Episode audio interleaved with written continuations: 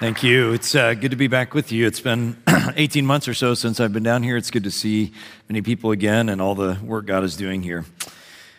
Imaginary gardens with real frogs in them. Imaginary gardens with real frogs in them. That's how one professor has described Jesus' parables. You see, the four Gospels give us lots of teachings from Jesus, and a lot of those teachings come to us in this rather odd form of these imaginative stories. But Jesus doesn't just give like really uh, abstract, you know, straight up teaching, nor does he give these totally fantastical stories with foxes dressed up or elephants with two trunks, and then we just all gonna go, I don't know. Instead, he gives these creative, imaginary stories, but they always have real frogs in these imaginary gardens. They always have something that's really personal, really practical to say, even though they come to us in the form of these creative stories. And that's the case uh, for our parable today. As Josh said, um, if you've been around, you may know, but if not, we at all the Sojourn campuses are doing a series of, par- of series of sermons on the parables. We did three weeks on parables on money and now we're starting four weeks on parables on the kingdom. Really, all of the parables of Jesus are about the kingdom because that's the focus of Jesus' ministry. He is portraying and inviting people into the reality that God's reign in heaven is coming to earth. It's come in Jesus and it will ultimately come at his second coming. And so he's inviting people to become disciples to follow him and align themselves with him. And so he often teaches in these parables to give us a picture of what God's kingdom is like, including the one we're going to look at today, which is one of my all time favorites. It's from Matthew chapter 20. It's called The Laborers in the Vineyard. So before we turn to that, and it is a rather perplexing and memorable story, I just wanted to pray once more. So if you'll just join me as I pray. Our Father, we thank you for your abundant kindness. We thank you for the freedom we have to worship here. We thank you for bringing each person here, which is in your providence and in your kindness today. And I, I'm just glad to pause and say that all we're doing here is meaningless if you don't come and breathe life into us, even as we couldn't make ourselves be born so too we can't make ourselves be born again or make ourselves understand you. You've got to breathe life into us. So please speak and bless us today, we ask in Jesus' name. Amen. If you have a Bible, I'll invite you to turn to Matthew 20. If not, we'll put the verses on the screen here as well. Let me just jump into this story, this parable uh, from Matthew chapter 20. The first couple of verses read this For the kingdom of heaven is like a landowner who went out early in the morning to hire laborers for his vineyard. And after agreeing with the laborers for the usual daily wage, he sent them into his vineyard. So, pretty straightforward. This first couple verses give us the setup. Jesus is, says he's going to try to explain what the kingdom of God or the kingdom of heaven is like with a parable, with an analogy. And that's what parables are. They're saying this is like this, and this will help you understand it. And so he uses something that would be very, very familiar in his day, and I think we can understand as well the idea of a vineyard owner who goes into the marketplace and hires agricultural day laborers. Someone who's just going to work for a day. And so the, the custom would be all these people would show up who needed work, and the manager or the, the foreman or the landowner would show up and he would choose some people. And that's what we see happens and he agrees with them for what is entirely a normal daily wage, a denarius, it would be called in those days. It's a just wage, it's a fair wage. Now, nothing too abnormal here. This would be like if you agreed to work for a temp agency for a day, whatever the right daily rate was, or if you're a substitute teacher for a day in the Jefferson County Public Schools, whatever the rate is today, I don't know, 75 or $100. It's a fair enough rate. There it is. Nothing exciting or abnormal in the story. But then the story takes a turn. And really, the turn, the turn in the story itself is going to develop across three phases or three acts. And let's look at the, the first one. It begins in verse three. And let me read this for you.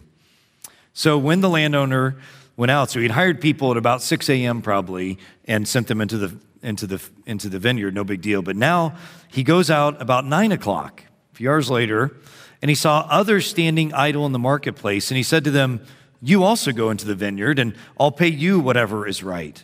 So they went. Then the landowner went out again about noon, and also at three o'clock, and he did the same.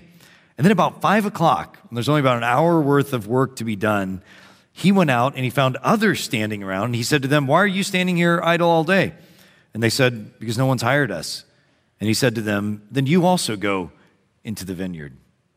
Now, the first thing about this next phase of the story is that it's starting to get a little odd because it wouldn't be normal for a vineyard owner to go out multiple times. Usually he would see how much work he had to have done and he would decide how many workers he needs and he'd go get them early in the morning and send them in. But for whatever reason, he realizes he needs more workers or wants more workers, so he goes and hires more. So it's a little odd. But the main thing I think Jesus' hearers would take away, and what I want us to take away from this, is this, this vineyard owner is actually being portrayed as both just and good. So he agrees um, with a completely normal wage. There's no injustice here. And he's even more than just, he's generous. He's very generous.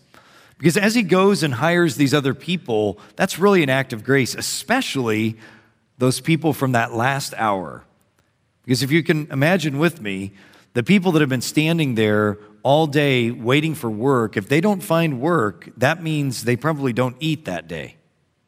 And especially the people that are there at the five o'clock hour and haven't had work, those are probably people that are elderly or sick of some sort. Maybe they've had some injury and they're not able to work, and so they often get uh, overlooked. And so this man goes and by his choice gives them work, even though there's only an hour worth of work of daylight left.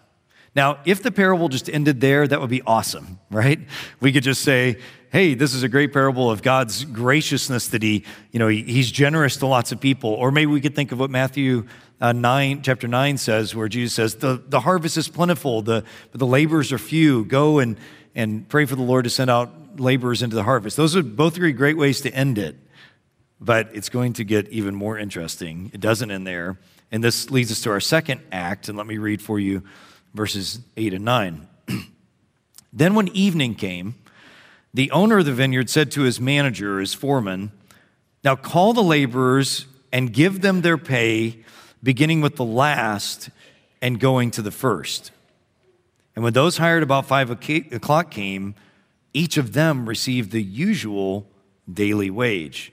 Now, notice so the landowner brings his manager or foreman into the picture, lets him do the talking. He's standing right there. We'll see here in a minute. He's observing this. And he sets up this very interesting situation where instead of paying people in the order that they started to work, he decides to pay them in reverse order. So he says, pay the people who worked only an hour first, and then give them the full day's wage. And when everyone sees this, because everybody else is standing around there, they are amazed at this landowner's not only justice, but again, his generosity. He generously hires all these workers and then he pays even the people that worked for an hour who probably aren't that great of workers, even. He pays them the full day's amount. What a blessing. What a generous landowner. And with smiles on their faces at this generosity, the first thought is, wow, this landowner is amazing. And then I can guarantee you what the next thought was especially for those who had worked all day, the ones who have been working for, you know, 8 or 10 or 12 hours. They're thinking, wow, if those guys who only worked an hour got a full day's wage, how much am I going to get paid? I mean, I'll probably get, I mean, this is kaching, this is bonus time, right? Not only am I going to make a normal day's wage, I'll probably get, what, what maybe three, four, five times, maybe 10 times what I would normally make. I mean, I'm going to take my kids out to Jehoshaphat's 31 kosher flavors ice cream tonight. Maybe buy my wife that skin to hang over the hut door whatever it is. Maybe a little extra money to put aside, which rarely happens for day laborers in case something goes wrong, you're injured or something. There's no Social Security, right? I mean, all they have is their day labor. And then look at what happens in verse 10. Now, when the first came, so they go through, he pays each of them. And then when the people who'd worked all day came, the first ones came, they thought they would receive more. But each of them also received the daily wage.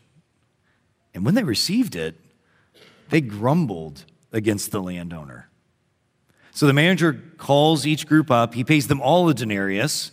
So the people watching this, especially the, the legitimate workers, the ones who worked all day, the regular workers, the hardworking workers, they're seeing a denarius paid to everybody, and they're probably thinking, okay, that's a little weird, still, very, still very generous. So I'm, I'm sure that once we, the real workers, get to it, I'm sure it's still going to be very generous. And then finally, all the day workers come up and they're thinking, this is it, right? But they're rudely awakened out of these exciting consumeristic visions or whatever dreams they have by the cold water splash of seeing just, again, chink, one denarius land in their palm. And they can't resist it. Not only are they grumbling in their hearts, some of them are so mad at this that they even grumble against the landowner. And I think we can understand this, right? I mean, I think if we're honest, and this is what's so intriguing about this story, we would feel no different. In fact, maybe you're feeling that right now. This is not fair. This is not right. We worked our tails off. We deserve more than those bums who only worked an hour, or even those people who worked half the day. Any of you who have had kids or have been kids, so I guess that's all of us, you've seen this a million times over. I mean, you know, kids are just, you know, less filtered versions of who we all are, right? They just haven't learned all the socially acceptable ways to show up, but their hearts are no different than ours. And if you've ever had kids or been a kid, he got two graham crackers. Why did I only get one? His piece of cake is bigger than mine. It just goes on and on a million times. I've had six kids. I've seen plenty of this in my life. And again, it's no different. It's just, you know, coming from our own hearts. Their mother's side, especially, I'm sure. Just kidding. It's coming from all of our hearts. It's just that kids haven't learned to cover it up. But it's, it's exactly what all of us feel when we read this parable. This isn't fair. How could this be? Our hearts are no different. And that leads us to the third and final act or phase of this story. And it's the dialogue that follows between the landowner and these grumbling workers. Let me pick it up at verse 11 again. And when they received it, they grumbled against the landowner and they said, These last ones worked only an hour, and you've made them equal to us who have borne the burden of the day and the scorching heat. But he replied, the landowner replied to one of them, Friend, I, am doing you no wrong. Did you not agree with me for the usual daily wage? So take what belongs to you and go. I choose to give to this last the same as I give to you. Am I not allowed to do what I choose with what belongs to me? Or are you envious because I am generous? And so the first, the last will be first, and the first will be last. See, these expectations of them receiving more, at first they were excited and they had gratitude for the day's work and the apparent generosity, but then that gratitude and joy becomes complaining and grumbling and discontent. The all day workers are so mad that, again, they even dare to speak up. And again, that landowner's response is, is crucial. He doesn't take offense, he doesn't threaten them. Fine, well, I'm not paying you anything, right? Is good parenting moment. I'm sure that's happened. Instead, he answers kindly and clearly, and he says, Friend, I, I've not done anything unjust. And no, he hasn't. Do you realize that? He did pay them the fair wage for the day and the amount they agreed upon. And it was a fair wage. There was nothing wrong in what he did. His choice to be generous to others in no way violates his righteousness and his justice. He did what he agreed upon. It's not as if he didn't come through on what he said. It's not as if he paid people randomly, like some people uh, got an unequal pay for, they didn't get what they were worth working. Everybody got at least what they were worth working, uh, what their worth, work was worthy of, and then beyond. And most of all, he says, all of this is his. He can do what he wants with it, can't he? And yes, he can. And then this wise and discerning landowner, this generous landowner, vineyard owner, points to really what the real issue is here. It's not actually about the pay, it's about the matter of the heart. You see, all these day workers, these day workers, they've not been wronged. The problem is not the amount of pay they got, which was just, but that their hearts are jealous and envious of others' good fortune. In the workers' minds, there's the cry of injustice. How dare he? But that's really just smoke clouding their minds from a heart that is burning with envy. The indignation that they feel, I'm sure in their minds, feels just, and maybe you and I feel as well. But in kindness, the landowner says, I have what is mine, and I've done no one wrong. If I choose to be generous, that's something about the heart of the people that makes them angry. And then Jesus ends with the moral of the story, this phrase that isn't entirely clear what it means here the last will be first, and the first shall be last.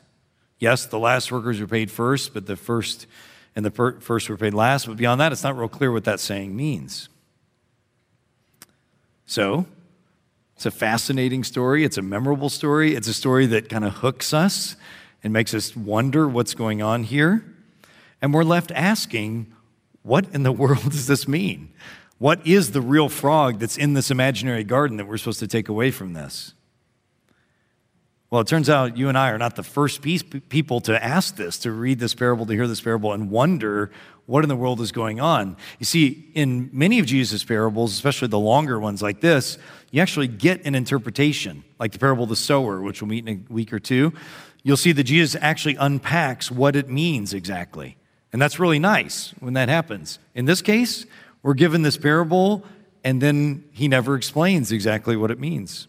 And so, in the history of the church throughout the last 2,000 years, there have been lots of different ways Christians have tried to understand this parable. For example, some have seen in this parable the successive stages of the world, where you've got five different stages representing the five different hirings of ways that God dealt with people from uh, Adam to Noah, from Noah to Abraham, Abraham to Moses, and then finally to Gentiles. And that maybe that's what this parable is saying, and that in every case, God is gracious and the others shouldn't complain against the others. Maybe that's one way to read it. Similarly, some people have seen the different stages of the hiring as representing uh, different stages of life. So some people become Christians at a young age, some people maybe when they're in their teens or 20s or 30s, some in their 50s maybe, and some on their deathbed. And this reading of the parable would say that, you know, God is gracious and generous no matter at what stage you become a Christian. Related to this, some people would argue that this is a, a picture that in God's kingdom, which will come, there's no difference between anyone in the sense that everyone is rewarded the same, this kind of vision of the kingdom as this sort of radically egalitarian state. Or Maybe at a lower level of interpretation, some people in the 20th century have talked about this, have interpreted this to mean that Jesus is like fighting against unjust labor practices, right? That this is sort of speaking at the kind of direct level to economic issues or something. Or maybe the broadest, most popular interpretation is quite general that really this parable is just a, a picture of God's extravagant grace. And it's certainly that at least. But what are we to make of these? Well, I would say that with the exception of the purely economic reading or the no difference in rewards, I think those, both those have some weaknesses to them. I think every one of these readings, you can make decent biblical and theological arguments for them. In other words, I don't think what they're saying is untrue in light of the whole Bible. But I don't think they quite get at what Jesus is trying to say in this particular parable. I don't think they get to the heart of it. So, what do I think the main point is? Well, I think the key to understanding this rather confusing parable is to look at the context, to recognize that this parable is situated in the midst of some other stories. And let me show you what I mean. You know that weird saying at the end of in 2016 the last shall be first and the first shall be last. The reason that seems kind of weird is because it does, it appears to come out of nowhere. But if you have a Bible, we, we don't have all these on the screen, sorry, but if you have a Bible, you can just listen.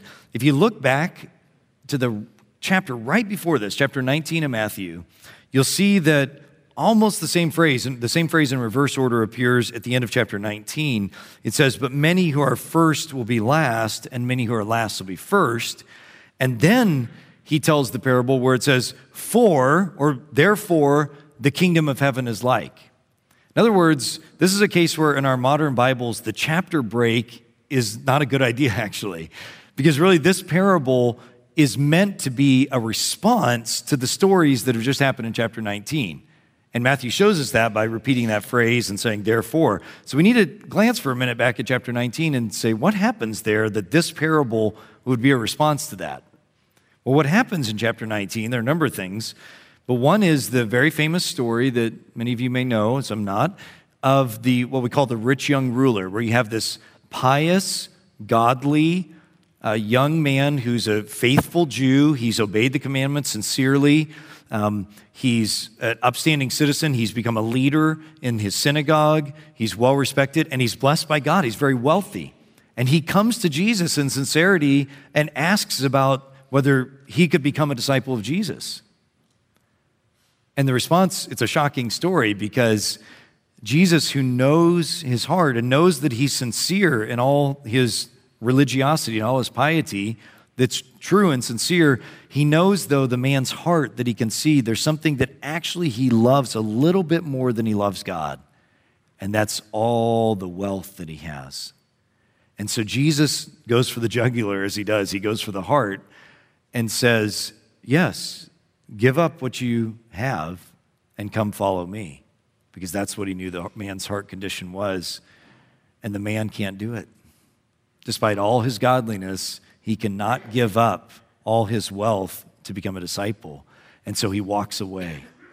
Well, when Jesus' disciples see this that are standing right there, Peter and James and John and others, they are shocked. And you can see in chapter 19, they say, uh, okay, if this godly man who um, is well recognized and is blessed by God with all this wealth, if he can't even be saved, he can't enter the kingdom, how in the world will anybody enter the kingdom?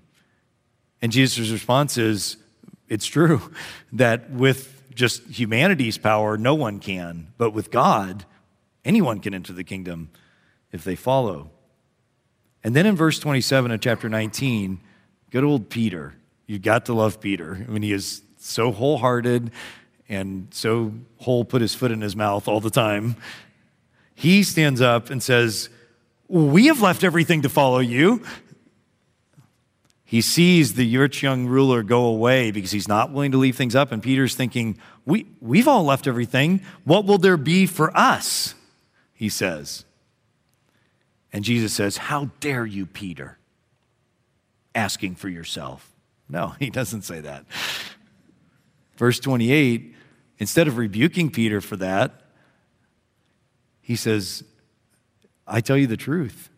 You who have given up any amount of thing to follow me, you will receive back a hundredfold of what you've given up because we're talking about entering God's kingdom. And then he goes on, Jesus goes on to make what I think is the most staggering promise of the whole Bible. He says to his disciples, and then by implication, this affects us too, but he says to his 12 disciples, and you who have given up everything to follow me, when the kingdom comes, when the new Genesis comes, when the recreation of the world comes, you 12 disciples are going to sit in 12 thrones next to me ruling or judging over the world. And by implication, all, all Christians, we're not going to be on those 12 thrones, none of us here. That was for the 12 disciples, but we are all part of God's kingdom that will rule over the world in goodness and justice and beauty and peace. It's a staggering promise. And it's so staggering that I guarantee you that what happened is that as soon as Jesus said those words, they didn't think about a single other thing he said except for that. Their first response was, Wow, amazing. This is a staggering, beautiful, generous God. But you know what their second thought was? Well, we know it from, if you look just past our story in chapter 20 to chapter 20, verses, um, let's see, sorry, looking at the wrong verses. In 20, verse 20, James and John's mommy comes on the scene, right? At their initiative, and comes up to Jesus and says, Hey, uh, in that kingdom where the 12 disciples are going to rule over all the world, how about you let my sons be on your right hand and on your left? And all the disciples, you see, it says, are talking with each other about who's the most important and who's the greatest. Because after all, that's a great promise, but I don't want to be down here at seat six at the kids' table, right? Or back here, right? I want to hear when Jesus leans over and, and you know, says something really cool and secret to the, I want to be one of the special ones, or I don't want to receive the cup that's passed down, ugh, right, at, at seat six down here, way back in the back. They're all thinking, first, wow, amazement, and then secondly, wait a minute, what about me? I want to be in a special place and they're thinking about each other. Do you see how that maps and lays over with the parable? These hardworking laborers have given up. They've given of their time and energy. And they first respond with amazement at the landowner's generosity. But then their second thought is precisely the disciples' second thought and, and precisely our second thought which is, and what about me? And looking at each other and thinking about what each other has versus what I might have. And just like kids. So, what does this mean then for you and me today? I mean, I think that begins to get at it as we think about the context. Well, here's what I think this is saying to you and me today. Just like everywhere else in Scripture, this parable and these stories are inviting us to pay attention to our hearts, to do the hard work of looking inside and being honest with God, what we find there. Jesus uses this shocking parable, and it is shocking. I think any of us who are paying attention to it feel something when we read it. We feel the injustice, we feel the oddity. Maybe you still feel a little unsettled by it. That's okay. That's precisely what Jesus wants to happen. Because you see, the way God has made us, our emotions are something we need to pay attention to because they give us an opportunity to look about look inside and see what's really happening. Emotions are a gift that are an invitation to pay attention to what's going on in the inner person, in our heart. And I think Jesus is saying to us, wake up, pay attention. This is like we're walking through our lives daydreaming and somebody throws a bucket of cold water in our face. We wake up, or maybe you're texting and driving, and all of a sudden you see the red lights and brake lights in front of you. It's a moment where all of a sudden you wake up and realize, right? This is what this parable does.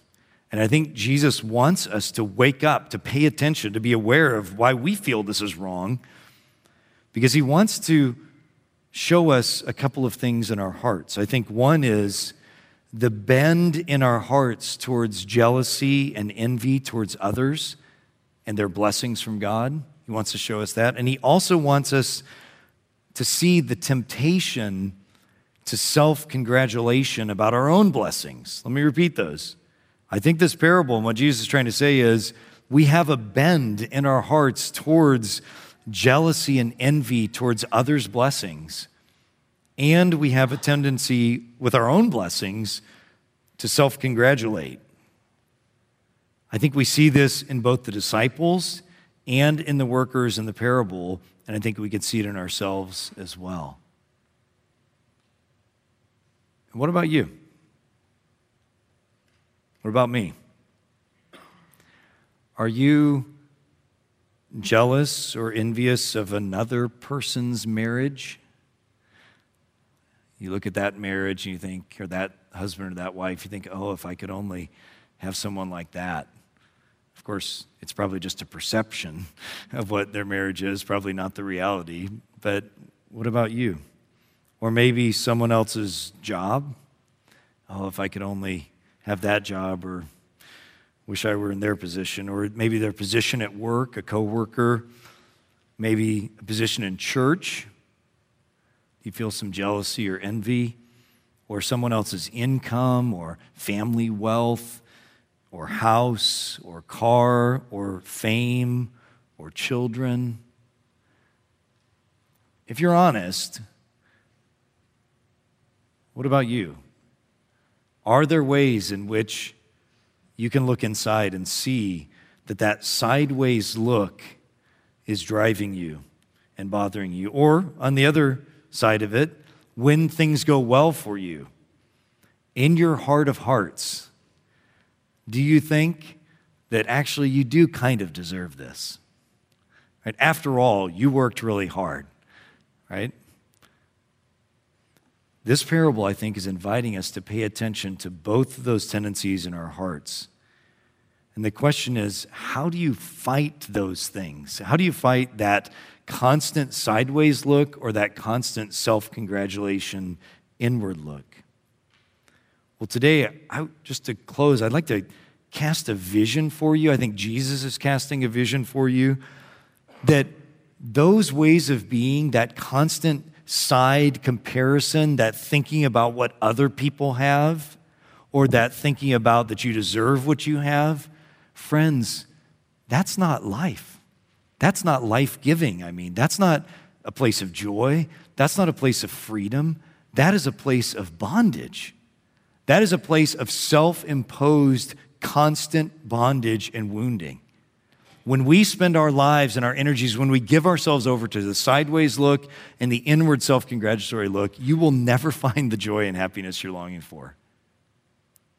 What instead will alone make a, give us joy and happiness that we long for is that instead, when we cultivate a habit of looking to God and considering all his generosity, that in fact God does make it rain on us, right? Every day, the just and the unjust. Jesus says, God causes his rain to shine and his sun to shine, his rain to pour upon people who deserve it and people who don't. And whatever, whatever standard you think of that. And that when we look to God as a father, and when we ask and seek and knock, as Jesus says in Matthew chapter 7, when we seek first his kingdom and his righteousness, then God provides. It may not be exactly what you think you want, but it is what you need. And it is actually what God is shaping and knows. He is wise and discerning and beautiful and all good. And He knows exactly who you need in a spouse and what you need in income and where you, what you need in living in a car. He knows that, and He is not withholding any good thing from you. He is a perfect Father who knows what you need and is glad to give it to you. And so, if and when we can cultivate habits of looking to God rather than looking at each other and what blessings they have, or looking inward in self congratulation, then you will find joy then you will find the freedom and the life. And the vision Jesus is casting of the kingdom is a life together. We are going to live together in his kingdom in a time and a place and a space where we are free from all that jealousy. And the church, the people of God now, are being called to begin to taste and live in that way where we bless each other, we rejoice in each other's blessings. We look to God as a father, and we do not look in envy towards each other. We do not look in jealousy, and we do not look in self congratulations. That's beautiful, isn't it? Don't you long for that freedom? Don't you long to live in that kind of life together? That's what Jesus is saying about the kingdom in this parable. And as we close, as we do each week here, we like to think about how all of this leads us into the reality of what we celebrate in the bread and the wine. The reason this is central and the reason we do this every week is because we are reminded that the whole reason any of this is possible is because Jesus came and he, even as his bread is broken, he let his body be broken. And even as the wine is poured out, he let his blood be poured out. And he says when he, he starts that meal this, that we're still practicing, he says, I'm partaking of this now, but there's a time coming in the kingdom of God when we will partake of it together. And so, as we gather this morning, if you're a Christian, come forward, partake of this, as you're remembering God is shaping us into kingdom people. If you're not a Christian today, we are thrilled you're here. There's no reason to partake of this. This is not a magical symbol. It's not going to do anything magical for you, right? This is a confession of faith. So if you're a Christian, come forward and partake of it. And before you do, let me invite you to take some moments of quiet and say, God, give me the freedom where I'm not jealous of others. Give me the freedom to not be self consumed with self congratulation. Just ask the Spirit to come and do a new and deeper work in you. Let me pray and invite you to seek the Lord as well.